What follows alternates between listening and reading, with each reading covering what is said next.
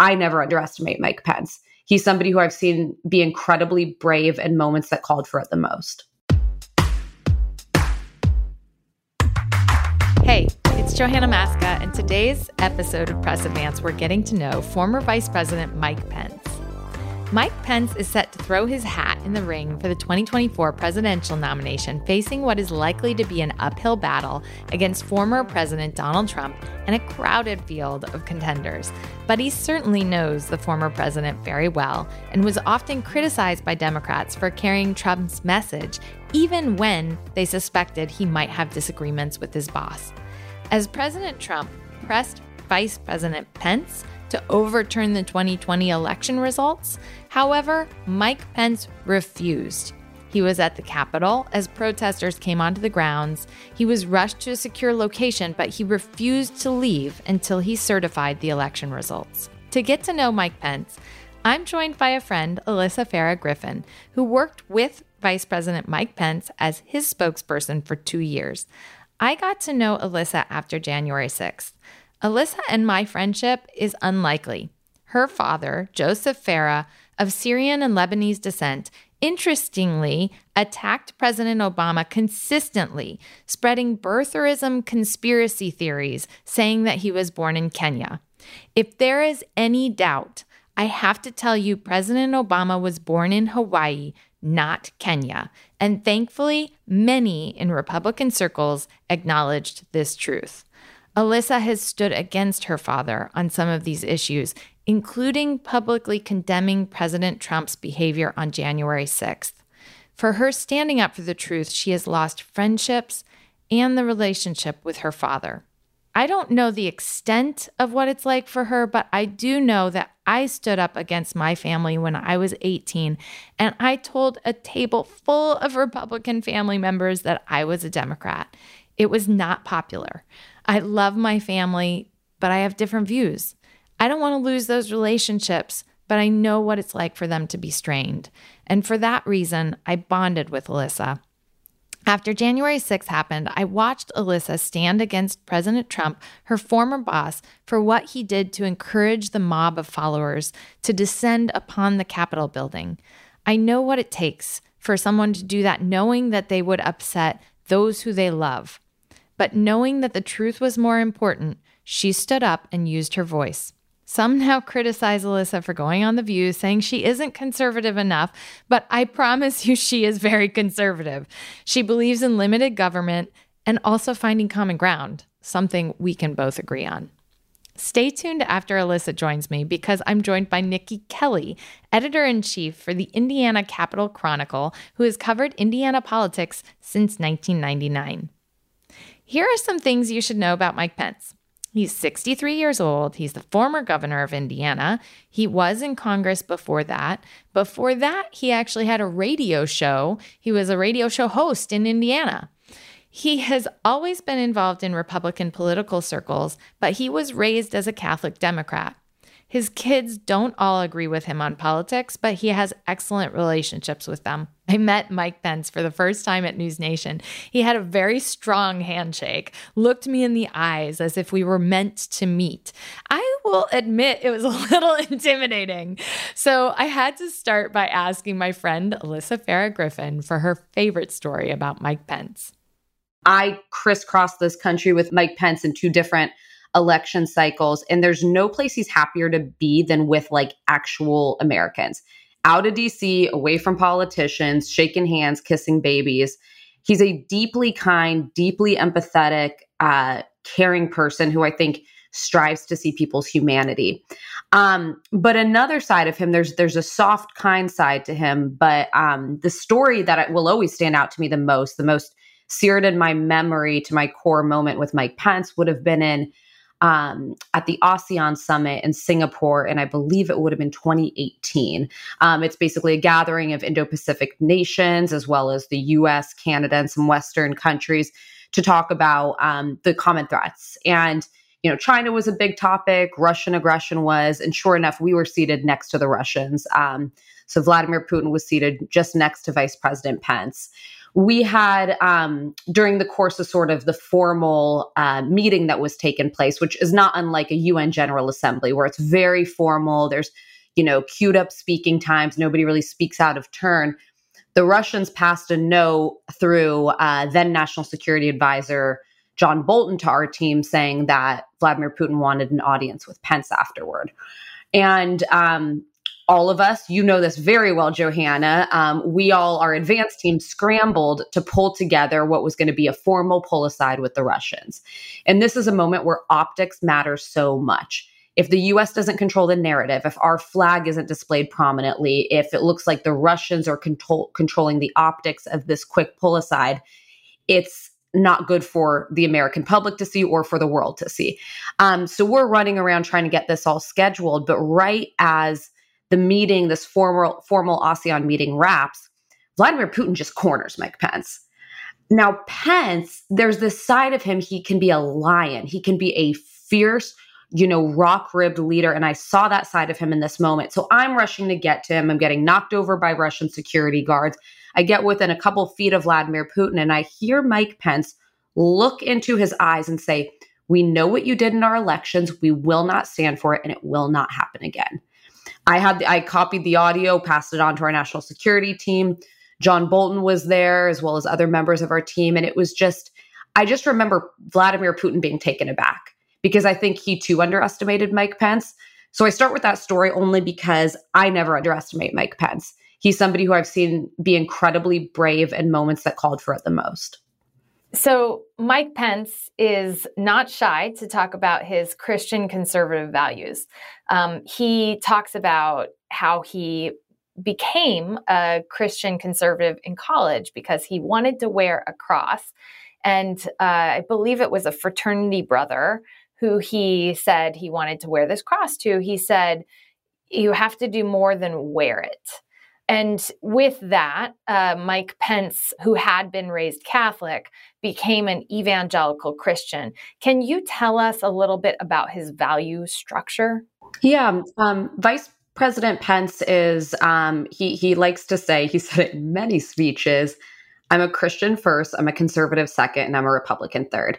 And it's he likes to put it in that order um, to, to to show that his faith kind of dictates everything else in his life. Um, he's somebody who I think believes in living the the, the values that his faith dictates. Um, and I know that that's something he takes very seriously in public service. Um, for example, you know, we would he would often um, open small meetings with prayer. He would lean heavily on prayer in um, in you know within with core advisors um, who shared his faith.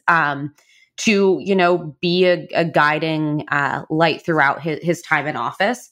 But i think listen to, to know mike pence is to know that his faith is important and his conservative values are. Um, and he as he's thinking about what the future may hold um, you know whether that is a presidential run i think it's more likely than not he does get in. I think the lane that he would look to fill is the one that he's a lane he's not unfamiliar with that he's run in his entire career which is a conservative lane that really leans into values voters tries to you know cater to the the the catholic and the evangelical vote um, and does prioritize some of the social issues that are are a major issue and front and center in our politics right now. And that's going to be difficult for him as we've seen you know states like kansas uh, wisconsin michigan are all firmly in the position that while, you know, they may not want, you know, people to get an abortion as their first option, they want to preserve the right of someone to have an abortion in their constitution in many cases. I do think that that is going to be a challenge for him. Immigration is another question that I always have, you know, I think when all of us see these images of all of these people who are hungry, who are in some cases putting themselves in peril, um, women who are raped uh, to try to get to the United States of America.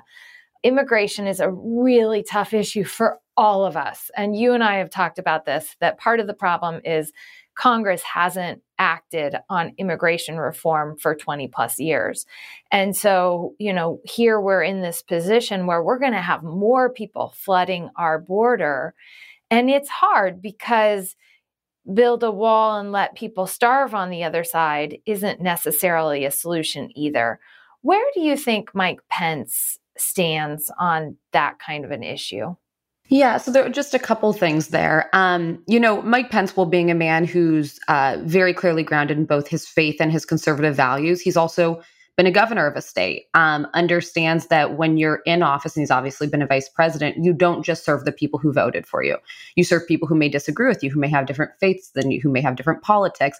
And, you know, even on the question of kind of how his faith plays out, I remember, you know, we had quite a few Jewish staffers, we had Muslim staffers, and it was important to him to to make people know that their voices their and their identities were valued and were heard in his office.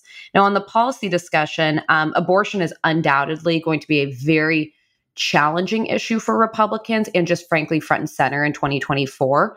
Um, what I think is very interesting has been, um, you know, Mike Pence makes no apologies about the fact that he's pro-life and he he celebrated the overturning of Roe v. Wade.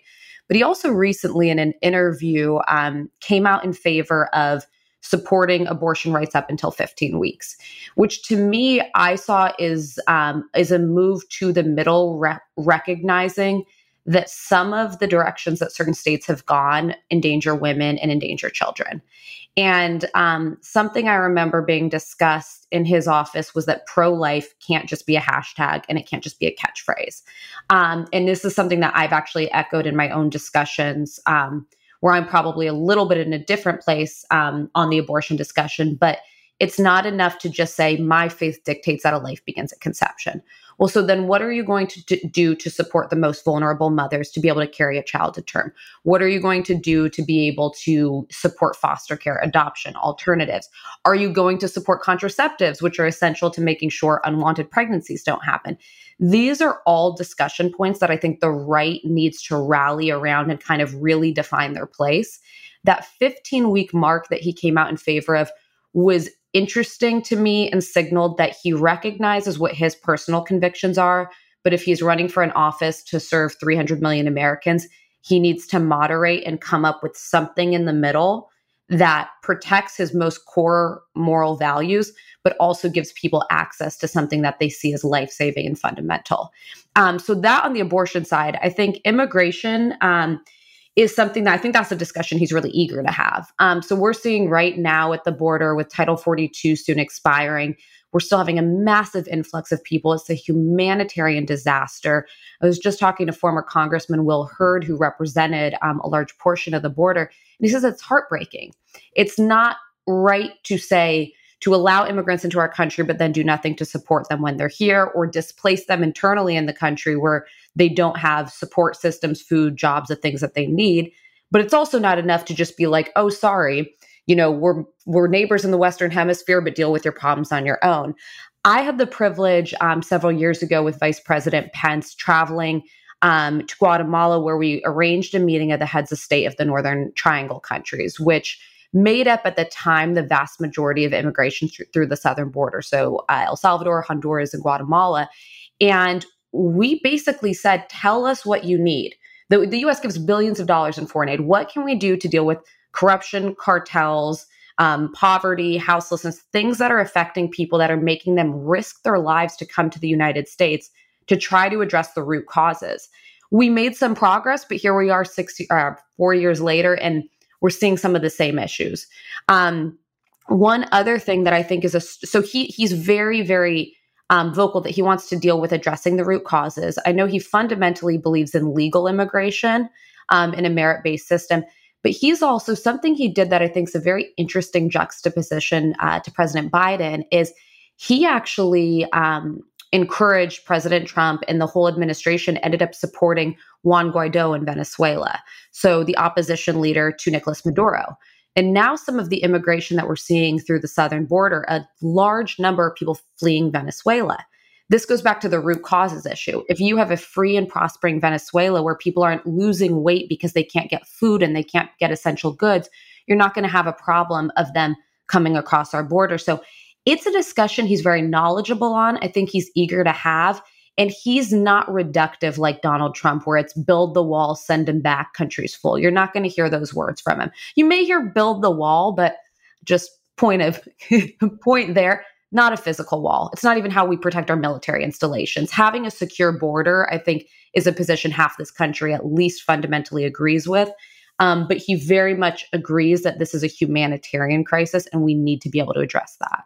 You know, this whole notion of the build the wall. I remember in Iowa when we had, you know, people walking around with a wall. Well, it's more complicated than building Lego bricks.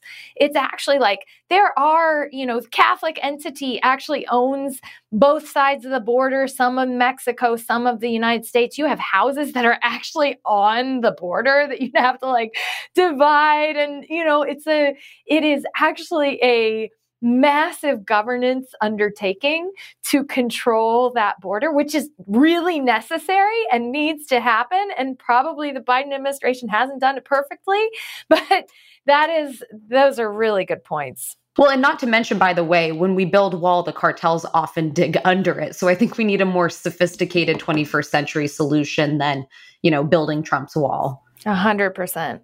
So you did, you hit on a lot of uh, like who is Mike Pence to his core. And the interesting thing that I learned about Mike Pence is that he's always been a huge advocate for the civil rights movement.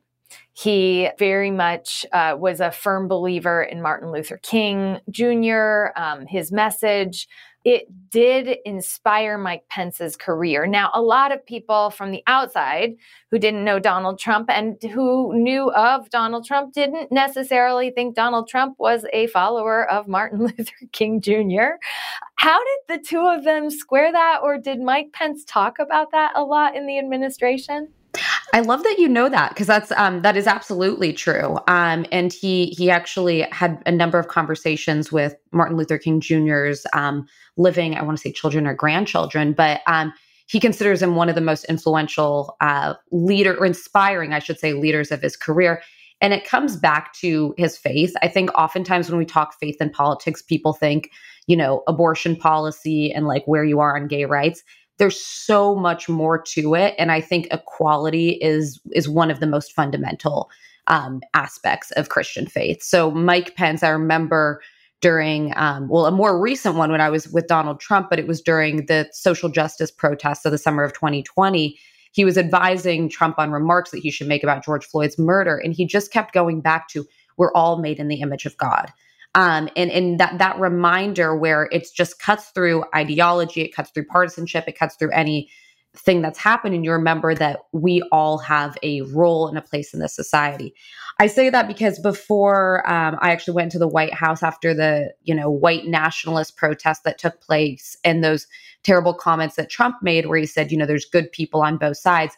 It was mike pence who who went in and got him to walk those comments back. He also got a number of staffers to refrain from resigning um, and tried to talk the president through why that was such an offensive thing to say. I think that um, his view on on race and on the equality of man and the fact that we're made in the image of God was something that he probably had to come back to more than he he thought that he would have in the Trump administration but it allowed him to be an important check on a president who did not have that understanding and did not recognize those values his time as VP, you know, it is a challenging job. I don't think anybody, just to be a vice president, you're right. It's not an easy job to be Donald Trump's vice president. It's not an easy job to be vice president because you're not the president. You're held accountable for all the president's decisions, but you obviously have gotten to a level which you would like to make those decisions yourself. And that's what I saw with the job of president is the most of the president's time is making the most difficult decisions because anything that comes to the president's desk has it means no one else could make the decision. And so it's the most challenging thing that's going to be on his desk. And uh, I guess that's my question. How did you see Mike Pence make decisions? How would he make decisions as president if given those challenges? I do think of the announced candidates on the Republican side, he would be the most ready to, on day one, hit the ground running as president. And I say that because of the experience that comes with being vice president. He, every single day, would take a full presidential daily briefing, which, as you know from your time with President Obama, not every president takes it every day. It's not just one briefing in a book, but he would sit down with her name was Julia, his CIA briefer, and he would score over every bit of intel that she needed to read him in on. He was he made it a point to keep in touch with congressional leaders on both sides of the aisle to know what was moving, what wasn't working, what was coming down the pipeline. He was somebody who made sure that if the president was doing something, he was read in enough to it that he could step in at any time and fill in for him and take over for him. So he's a um, he's a very studied person. He's a very disciplined person. Um, he he I think has a, a very strong grasp on on foreign affairs and far beyond um, just the you know kind of tweets and symbolic language that a lot of elected officials put out. Um, when he was in the House of Representatives, he served several terms on the House Foreign Affairs Committee and then went on to be in congressional leadership. But he always took on an outsized uh, foreign policy portfolio, I think, for a modern vice president. I actually think an undertold story of um, the Pence president uh, vice presidency, because let's face it, everyone thinks of January sixth, um, is how big of a role he had on on the international stage. Donald Trump didn't like to travel; he notoriously didn't like to. He didn't like meeting with certain heads of states, while he liked meeting with others. So Pence very oftentimes represented him with other heads of state abroad. Um, and would be welcomed. And um, frankly, at times we would hear through channels that some you know, some heads of state preferred to deal with Mike Pence, who was seen as kind of a steadier, more predictable force than a Donald Trump. So um, I think he's he's qualifications will not be Mike Pence's challenge um, in running for for president. You're right about that. And on the preparation side, actually, Valerie Jarrett was just talking about that about President Obama the other night because she was saying, you know, what lessons can we all take from him? And she said, you know, back when he was a senator, there were times when he was not prepared, like a state senator.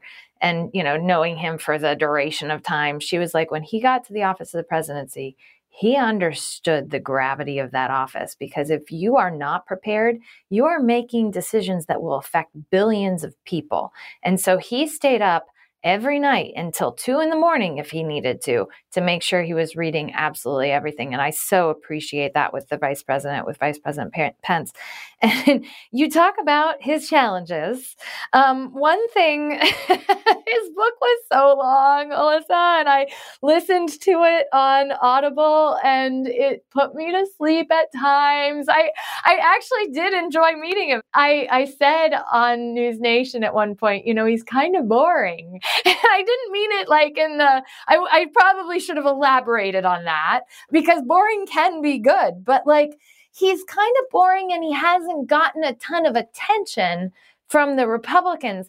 Do you think that could change? And specifically, he is such a Christian conservative. He shored up that base, base for Donald Trump. Do you think the Christians in the Republican Party will side with Mike Pence? so, um, I listen I listen to his book on Audible and I always listen to books on two speed because you're able to get through it quicker. Um actually I enjoyed it, but I, I I hear you. He is he's such a he's a writer. He he I believe wrote a significant amount of that himself. But um listen, I am uh, you know, today um I think Donald Trump is by far the front runner for president. I, if I were a betting woman, I, um, I'm sorry for the Republican nomination. If I were a betting woman, I would say it's going to be Donald Trump. But I tell people, if there is someone else who I think could come in and really disrupt the field in a significant way and build a significant coalition, I do think it's Mike Pence. Um, and I'm i am staying neutral until the field shapes uh, um, sh- fills out. I don't, you know, necessarily know where I'm going, though. I would were it a general election, I'd be thrilled to cast a vote for for Vice President Pence uh, for president. But his lane is this. Um, yes, it's the same lane that he was responsible for delivering in 2016, which is the evangelical faith based vote. People who were traditionally Republican voters, skeptical of Donald Trump and his history. But since then, I mean, he he continues to have tremendous support in that lane where his challenge is going to be is the about 30% of the GOP that believes the election was stolen, Donald Trump was legitimately elected president, and frankly, who supported what happened on January 6th at the Capitol. Um, those are not the votes he should be trying to win. And I've shared as much with people on his team. You're never going to change those hearts and minds. Um, what he should be doing is trying to recruit Republican voters who uh, reliably vote in general elections, but often sit out primaries. Um, those are voters who tend to not be as interested in voting for the most far right candidate, but somebody who fits the more generic Republican, um, you know, more g- g- general, generic Republican billing. I think that there's a lot of opportunity there for him to come in. Um, listen, there's a lot of hype of other candidates who are in there. You know, you mentioned Ron DeSantis, who for for many months has kind of been um, hyped as the alternative to Trump. It's too soon to to call anyone's fate, but my my criticism of DeSantis has pretty consistently been that if you're running to the right of Trump, there's no coalition there. I think that Mike Pence is somebody who based on his actions on January 6th, showing that he's willing to do the right thing when it calls for it and put his country ahead of his politics, I think that there are voters who that that resonates with. Um, that said, he's going to have to get in soon, and he's going to have to have really clear answers on where he is on abortion. I think um, that there's going to have to be a defined conversation and with where he is on LGBTQ rights. I'm disturbed, frankly, by how far Governor DeSantis has gone um, on those issues.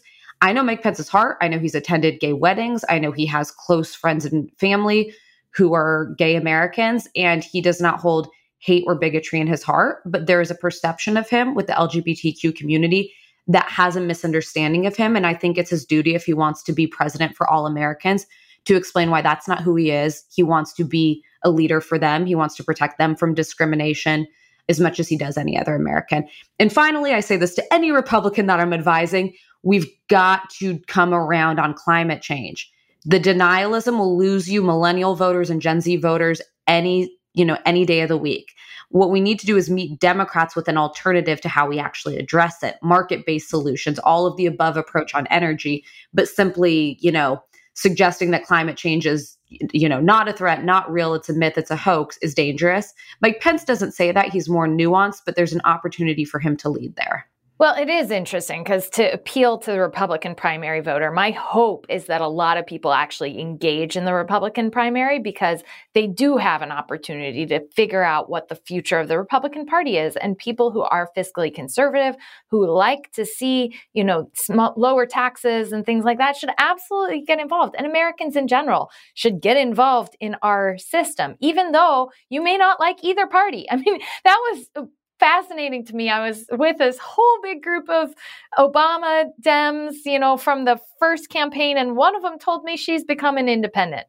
So frustrated, so many are people with the system. But my encouragement is still vote in that primary, or you're going to come to the general election and you're not going to have the candidate options that you want on um, uh, the vice president, I think you have given us so much information about him. You know, the components of having that moderation. You know, some people they say all this crazy stuff that I know you've already said to me before about this, you know, calling his wife mother. It's like how anybody, you know, when you're referring to my, when I'm referring to my son's dad to him, I say, go talk to dad. it's like, that's so weird. But the eh, other interesting thing I found about Karen Pence is that was not her first marriage.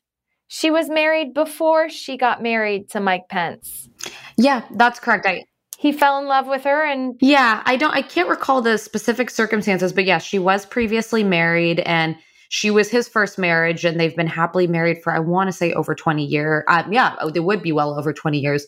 They have uh, beautiful children, and um, actually, both of the girls are now married, I believe, and that just a lovely family. But yes, it wasn't her first marriage and one who fundamentally disagrees with him on some issues and yet they have a wonderful relationship as i understand yeah and i something i always really ex- uh, respected about mrs pence is she's um, has very very firm convictions herself and i think she was always his uh, closest advisor most i should say most trusted advisor which i mean we're both married i think that's i think in a good relationship that is how it is you can have the best support system around you, the most senior, you know, experienced advisors.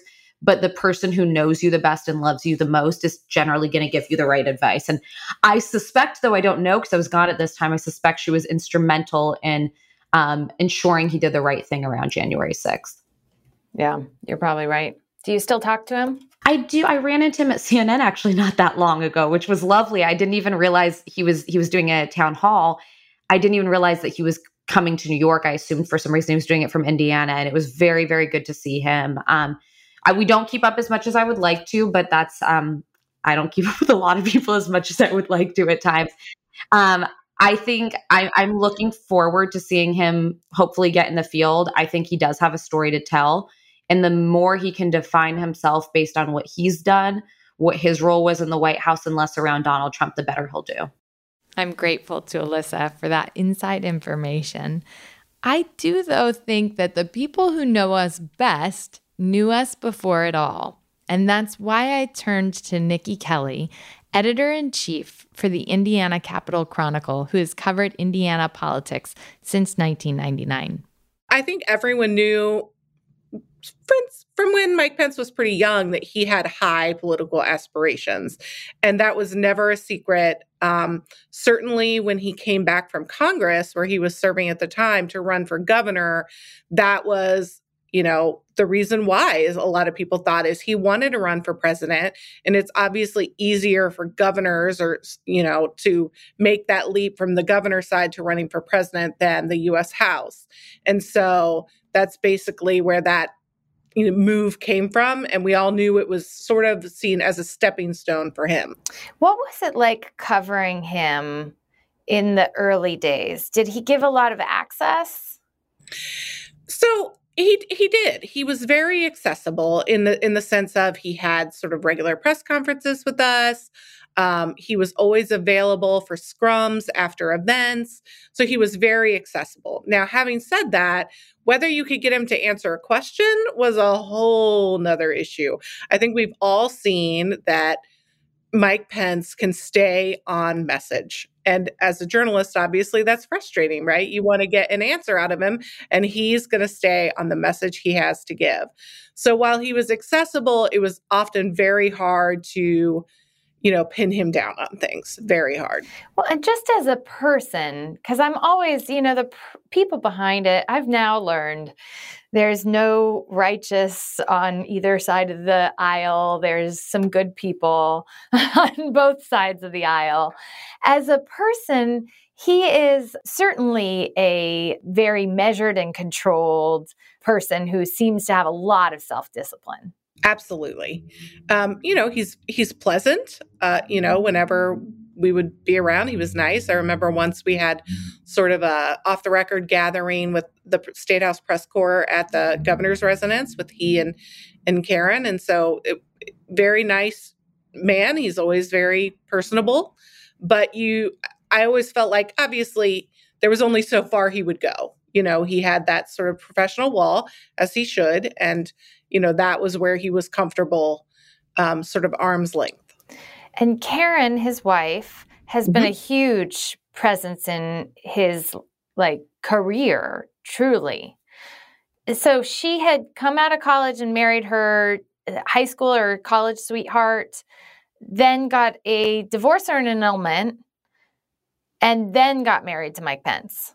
I remember her telling me all about their, you know, how he proposed at least ever since they met and got married, I, I can definitely say whether it's for you or not, they have put their marriage first. You know, I remember having discussions and writing stories when I was doing a profile on her about how they had certain, uh, not necessarily a rule, but a an, an, idea that they they always wanted to have dinner together. They didn't want to go more than one night apart. So they definitely, um, I think, worked at making sure they had a strong marriage. I think that's admirable. I mean, it's um not every day in politics, sadly, these days. But it's also what differentiates him from Trump, um, for sure. Yes, very different. yes. Uh, Mike Pence has only been married once. Of course, as a strong female in political circles, I have questions about not being able to meet with my boss who because he's unwilling to meet any woman without someone else there but um, he has certainly uh, had like a level of remove from anything that could seem nefarious is that right Yeah. I mean, I think we all know that story came out at some point that he didn't like to be, you know, meet privately with women. So as, you know, no allegations, no nothing can come out of that. Now, I got to be honest, I, I, never heard that while I covered him for those years. Um, I, there, he had a lot of female staffers. I would be shocked if he never met with them individually. Just you know, you know, your, your office is next door. You pop in, you say, "Hey, I'm working on this." You pop back out. So um, I, I don't know how you know faithful he was to that alleged rule, or maybe it was just a guideline he used to try to avoid you know any allegations, any anything that could be seen negatively. I was never alone with them, but that's pretty basic, right? For reporters and and governors, you never really you always have a body man around or a press person and things yeah. like that. Yeah. So in terms of um, his administration, did he empower people from kind of outside of his circle to solve problems, or was he really just a loyalist and kept kind of the people who he knew well around him? I mean, as far as I mean, he certainly, like most people, had a trusted circle of advisors that he really depended on. Uh, you know, but in terms of, I would say, leadership wise, for for executive leadership, I think he did. He was more of a macro kind of level guy, where maybe he would tell an administrative head, or this is often how he he would propose a legislative goal or agenda item, and it would be a very overarching goal you know, cut this specific business property tax. But yet he wasn't uh, he wasn't into the details per se, right, of how to make that happen. And so in that way, I would say you're right. He did empower people. Uh, someone else might say he just didn't want to do the hard work. I, you know, that's all in the eye of the beholder. But he definitely would kind of put out the goals and then would like people to come with him with the proposals and the details. So, about those details, Indiana's economy, like a lot of us in the Midwest, have have seen some changes and fluctuation with manufacturing. What did he really focus on in terms of his role as governor with economic development and with um, the priorities for the Indiana population? Well, I think cutting taxes was a big thing for him. That was one of his very first, you know, he, he was elected, came in that January uh, for the session and said, you know, I want a 10% individual income tax cut. That was, he was hanging his hat on that. Uh, the legislature was, which was controlled by Republicans, by the way. Um, he always had a friendly legislature for him. Uh, you know, they were not so much into the 10% individual income tax cut. They did give him five. I I think more as a kind of save face kind of thing.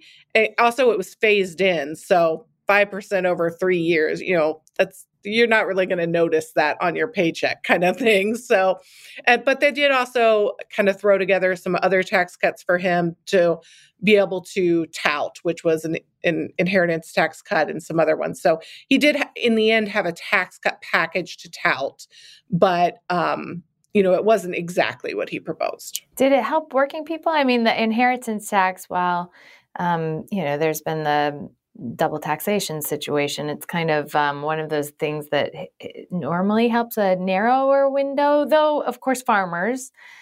If they inherit farmland and the price is so expensive, uh, struggling with something like that. Yeah, exactly. I would say that was where it was helpful. Uh, the income tax cut itself was pretty minor, so probably not a big change. Um, sales tax is where it really helps sort of, you know, lower income Hoosiers and nothing on that level. I see. Now, tell me in terms of how his moves affected, you know, ordinary people, did he make any moves at the, you know, in his cabinet with any of the uh, different departments or anything that really affected the lives of Indiana residents? Yeah, I don't, I don't, I think he didn't do anything. I would, I would think most people from the outside would say he he was solid, but not, you know, anything very big. There were no significant big changes like we need to draw things. Right. His big one, and this was a big win for him, was um, back under the Affordable Care Act with the Obama administration. He expanded Medicaid, but it here in the Indiana we call it HIP 2.0. Basically, it's a consumer based version of Medicaid. So it's not traditional Medicaid. This one requires payment sharing by the individuals and by requires preventative care.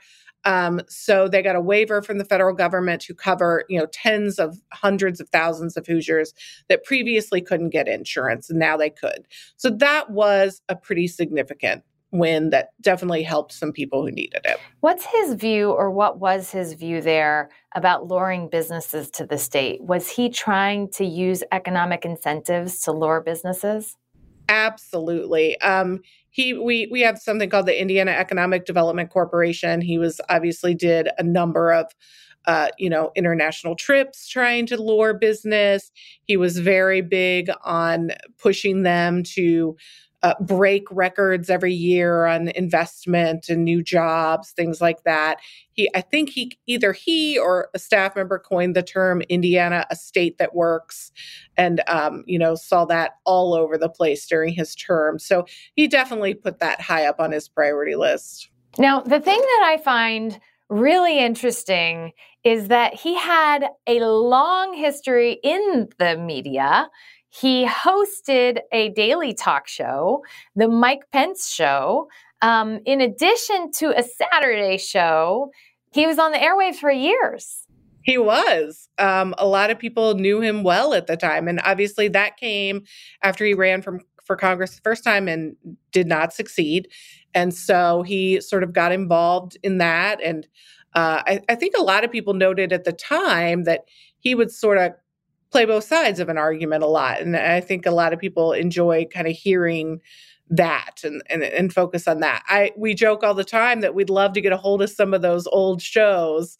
I think they're under lock and key, but I bet they'd be fun to look back at. Were they they weren't public radio. It was like a, a private station. Correct. Yeah. And I had a friend who did the Saturday show with them and she used to say, you know, he was a he was a total gas. So um, I think over the years, he definitely became more controlled and more, um, you know, protective of his image since then. So, much like a lot of those former government officials, when they started looking for classified documents, when we started looking a little deeper, doing some digging for the old Mike Pence tapes, we actually did find them. So, we wanted to give you a little bit of a taste of Mike Pence way back when. Mike Pence! Is adultery no longer a big deal in Indiana and in America? I'd just love to know your thoughts because I, I for one believe that the seventh commandment contained in the Ten Commandments is still a big deal. We haven't heard a whisper out of the White House on this case. I mean, not a whisper. And the president comments on everything, doesn't he? I mean, yes, he does.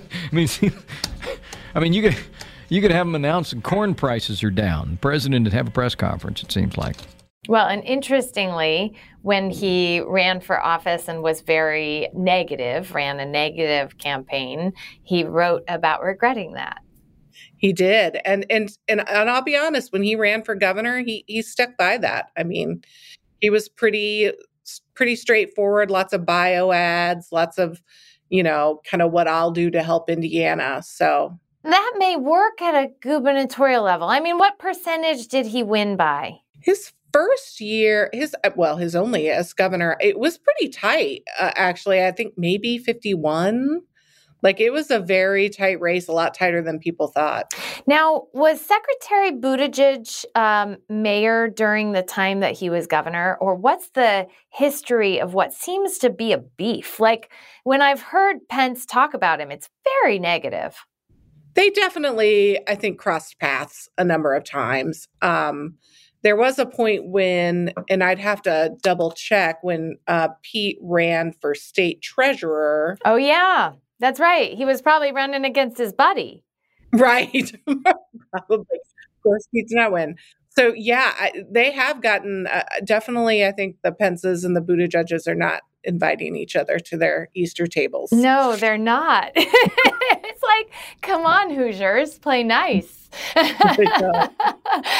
yeah, seem to happen. Yeah, something must have happened there. So tell me, you really covered the most defining moment of his um, career, at least for those in Indiana, when they started trying to understand who is Mike Pence, other than somebody who's maybe doing a couple foreign trips to get investment. He passed the Religious Freedom Restoration Act. Tell me about that. Yeah, the legislature passed it back then. It, it has to do with basically making sure that uh, government can't come in and uh, tell someone what to do that's against their religious beliefs. It was being pushed by a lot of religious groups who did not want to, let's be honest, serve the wedding cake to the gay couple, or, you know, th- that was you know, during that whole kind of world. And so this would have allowed them to, it would have invalidated or or made it easier to win cases against local civil rights ordinances. And so there was a lot of discussion of discrimination. Uh, he signed it in private with a bunch of religious folks who then someone later tweeted it and it became you know a huge deal. And you know it set off this national firestorm here in indiana with uh, just whether indiana was condoning discrimination through this. And he and other republican lawmakers who passed the bill he signed it but the republican lawmakers passed it were saying no no no. You know lots of states have a religious freedom restoration act. But you also got to remember those those statutes were put in place before uh, you know, gay Hoosiers, gay Americans were being given sort of equality.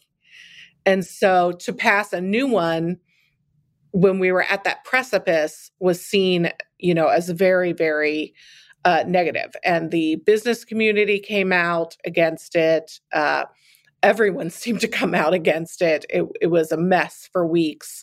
Uh, eventually, you know, and perhaps sadly for him, he went on George Stephanopoulos on a Sunday and absolutely bombed. This is not about discrimination. This is but, about empowering people let me to try confront to pin you, government let me try to overreach, pin you down George. There, though, on it because your supporters say it would. And so, so yes or no, if a florist in Indiana refuses to serve a gay couple uh, at their wedding, is that legal now in Indiana?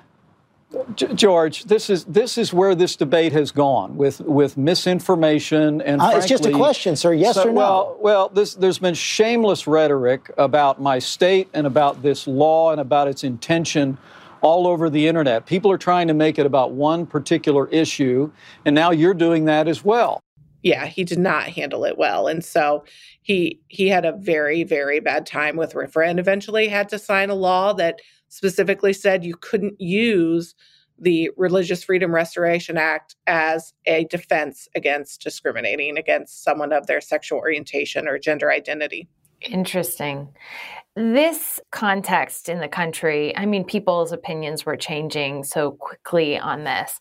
Where is um, the Indiana population? Like, what percentage of the Indiana population was kind of with him? How has that kind of changed? What have you seen? I mean, Indiana has always been solidly Republican, obviously, and it's gotten more and more solidly Republican as we go. We have supermajorities now in the House and Senate on the GOP side. So he always had sort of the political base, but when the business community came out, when, you know, Indianapolis Motor Speedway is is coming up and coming to your office to say, "Whoa, you know, conferences were being canceled, people were canceling expansions of business. They didn't want to be known as a state that where people weren't welcome. Would Mike Pence win your state right now? He's back in Indiana, right? He is, and he's got a great house, and he's, uh, you know, I think he still would. I, I think he's still generally appreciated because whether you uh, whether you philosophically agree with him on things overall, he's always seemed like a man who has convictions and who lives his life sort of honestly. Um, he seems authentic. I do think some Hoosiers, he, he might not get as much support as he had before because I think they didn't really like him associating with Donald Trump or felt like maybe he uh, compromised his values a little there. But um, I do think he would probably win. Who are those? I mean, there's a lot of those Republicans who were, you know, a little concerned about um, Trump's tactics or whatnot. But who are, when you're talking to them, even the state legislators, who are they going with? Are they going with Pence or are they looking at DeSantis or Haley or right now else? they're not talking. oh. um, you know, I think they're playing the waiting game. I, I think they would line up behind Mike Pence. But right now, at this moment, people aren't sure that Mike Pence has the courage to take Trump on in the way that he would have to to do in a you know knockdown drag out you know knockdown drag out uh, primary. So until they see whether he's really going to be all in, uh, you know, they're kind of staying quiet.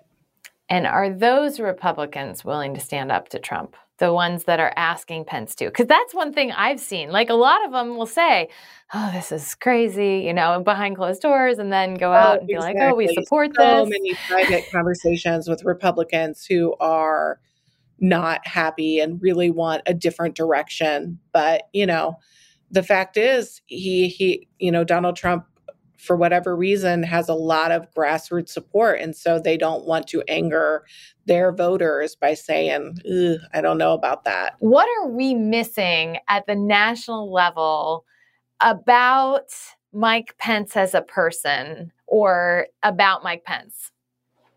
I i hope this isn't a cop out but i don't think you are missing anything because i think he's pretty much exactly what he puts out there um, I don't think he's, you know, hiding anything crazy or, you know, sometimes you'll hear about terrible, you know, tactics with how they treat family or stuff. I think he's kind of exactly what he's put out there. And whether you like that or not is is up to you, but you know, he's a hardline conservative. He's mm, slightly robotic.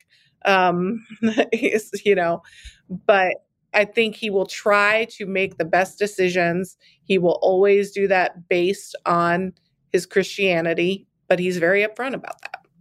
Well, and I I listened to his book, which you talk about him being robotic. It was like 20 some hours. One thing he definitely has this in common with my former boss, they're verbose. But he's verbose in a way where he can say a lot without saying a lot, right? Like sometimes we would sit for a half hour in a press conference at him and we'd walk out and be like i don't i don't think i know like i don't think he said anything enough for me to make news we would literally be so frustrated there uh, reporter after reporter after reporter would try to pin him down on something he would even joke about it in press conferences he'd be like let me think of another way not to answer that question you know I think Pence is all in. Really? That's shocking. I I I, I do. I personally, having seen his temperament and stuff in four years, and obviously he probably changed a bit in Washington, D.C., was I just, I don't know that he has that kind of race in him.